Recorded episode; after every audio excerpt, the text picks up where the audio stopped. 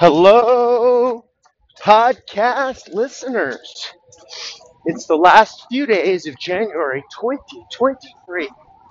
It is Gregory Rutchick on First Marathon. Well, it's kind of a chilly Los Angeles day. Uh, we have what I would call cumulonimbus clouds, big rain clouds, heavy in the sky. Kind of unusual. Last night in LA, these dark gray clouds rolled in and it rained through the night. Uh, was it forecasted? Not to the extent. So, where are we? We are on our way back uh, on our famous happy eight mile loop. Doing well, feeling good. Uh, a very different month than, well, maybe for you too, any month in our lives. 2023, who could imagine? But on top of that, I started a Tuesday Thursday routine, which is weights and yoga. So I'm entering my third week of that. You know, let's not get ahead of ourselves, but it's pretty good. Tomorrow will be a little bit of a modified, I think, as we'll have a guitar lesson somewhere squished in between. And we are in a new world. What does that do for running? Well, interestingly enough, today I feel pretty strong. Um, two days ago, though, I ran, I felt very tight. Two days ago would be Saturday. I just ran about five miles. Felt heavy and tight. And I hadn't run the prior day. I had run on Thursday, I think. I don't remember. But the point is, is I felt that who the heck knows? Is it the weights and the yoga that's making me feel so tight and heavy? And again, I'm sorry if this is not great audio, but it should be okay. I am running right now. So, what does that mean? Well, I think we first have to kind of look at our today and what we're looking at. March 4th, LA Marathon. Probably going to do a start and we'll run home. That's 15 miles. Um, let's see if we can't do that strong, confident, and proud. Working backwards from that, we're approximately not much more than a month. We're going to have to have slightly longer than an eight um, under our belt as our long run, but we'll probably get a 10, maybe a maybe a 12 in. You know, most importantly though, I think what I'm working with now is consistency in terms of uh, pace, relaxing the breath. I've been a little bit too high in my energy and not as grounded. Is it coffee? Is that second cup of caffeine just a knee jerk reaction and pouring it in and drinking it? I really need it. I felt maybe because of my own, you know, place where I am now that I am a little bit too elevated. So that's going to need some attention. The weight work is core work. I'm starting on the floor doing things like clamshells and band work, kind of oblique, across the body band work.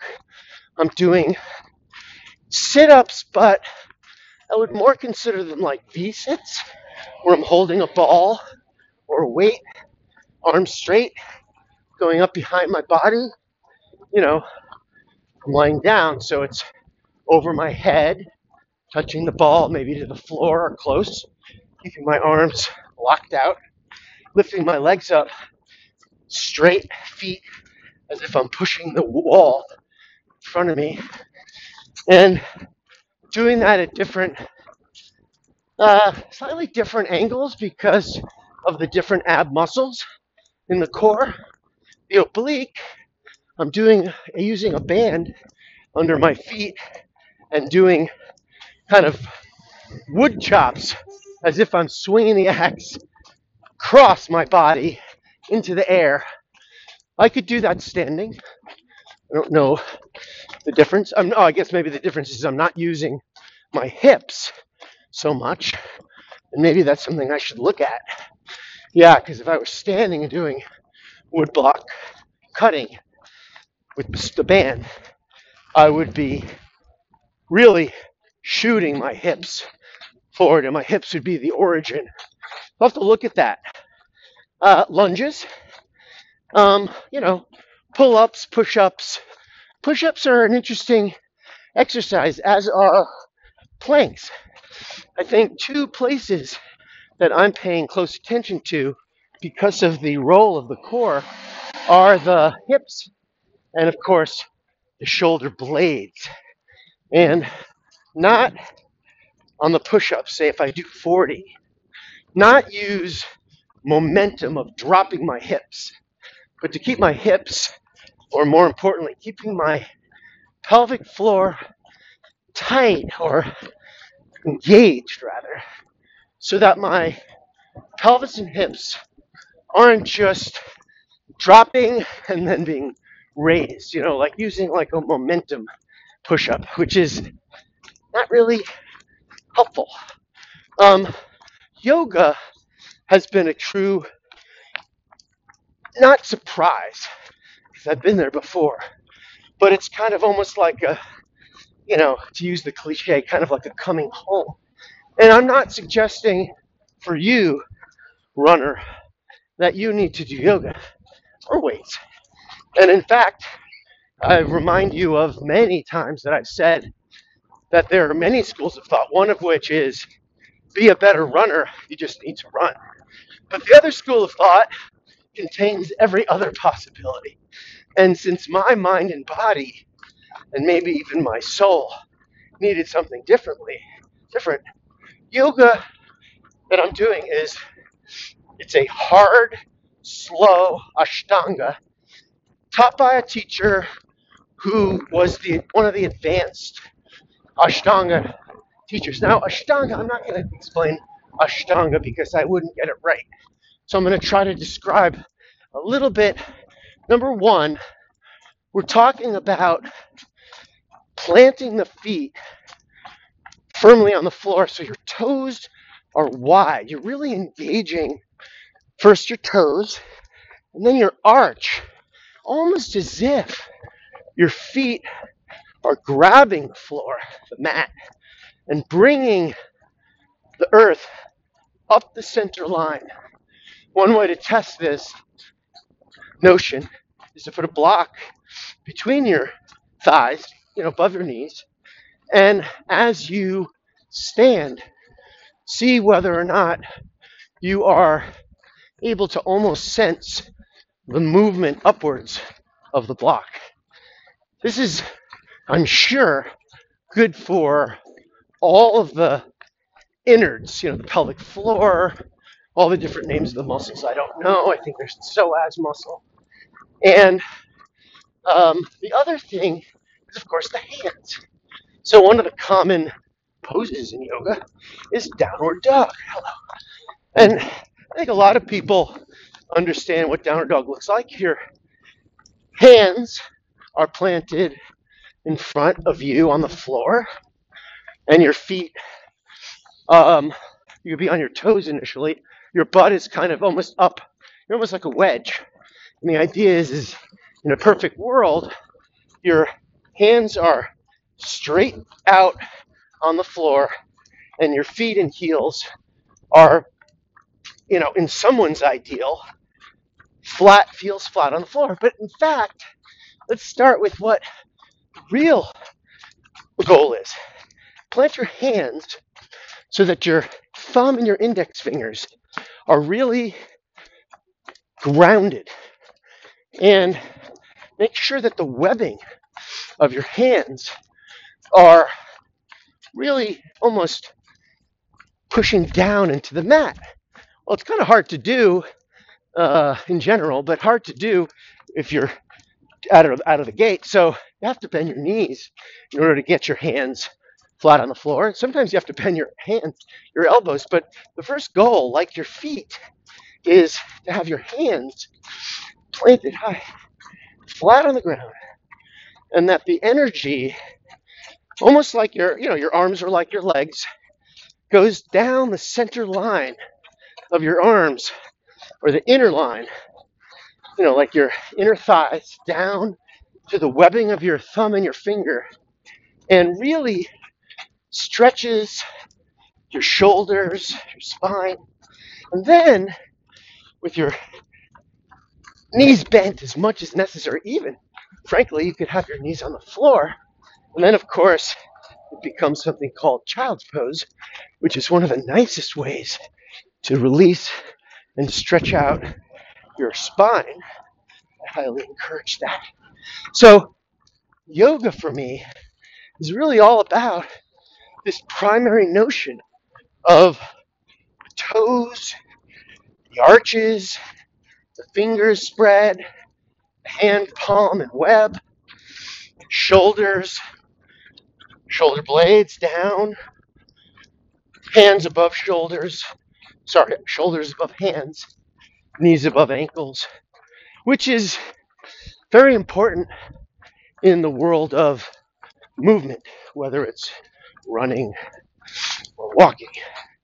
And then, if you add just to that basic concept, this concept of breathing, naturally breathing means that you're unconsciously bringing in air and forcing out carbon dioxide, not carbon monoxide. And your yoga practice has a more intentional breathing, which could be um, developmental process almost, where you breathe through your nose in Ashtanga and you think of the back of your throat as a clo- as a, as a valve.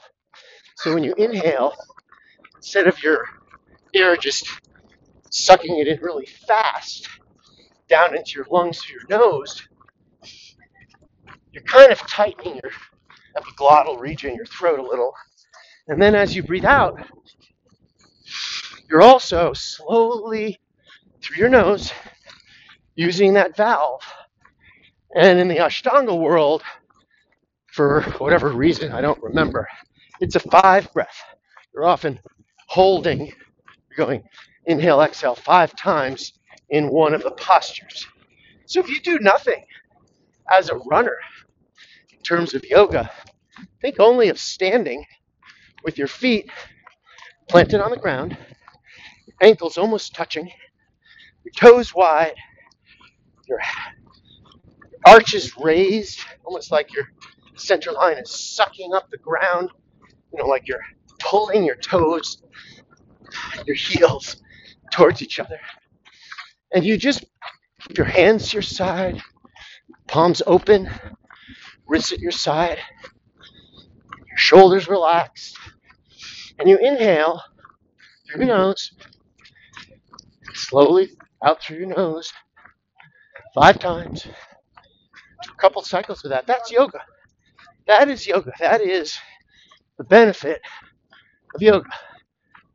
All the other stuff is just more of the same to go deeper and deeper to ultimately relax your breath so that by the time you're like at mile 11 when we sorry at, at minute 11 when we're running you know that i've talked about after the first mile or so your body is now running its system relaxed shoulders are relaxed running mind is less concerned about any physical sensation you don't have to hold on to any particular thought you're just going to float in the zone of movement and joy your run. This is Gregory Rutchick, First Marathon. I can be reached at G A R U T C H. You can text me your questions. I love hearing about your training problems, goals, questions. 650 224 2621. Have a wonderful last day or so of January, wherever you are. And one last thing P.S. You know how people say, set your intention? How about this? What do you want today? Today's going to end. Today is going to end. What do you want most today? If you want something from someone else, someone to call you, someone to give you work, someone to tell you they love you, someone to apologize, I'm going to say something rather stark. Write those things down and tear it up because we have no control over any of those things. What do you want today? What is your intention for today that you do for yourself so that when you let rest your eyes at the end of today, you say to yourself, I got you. Bye.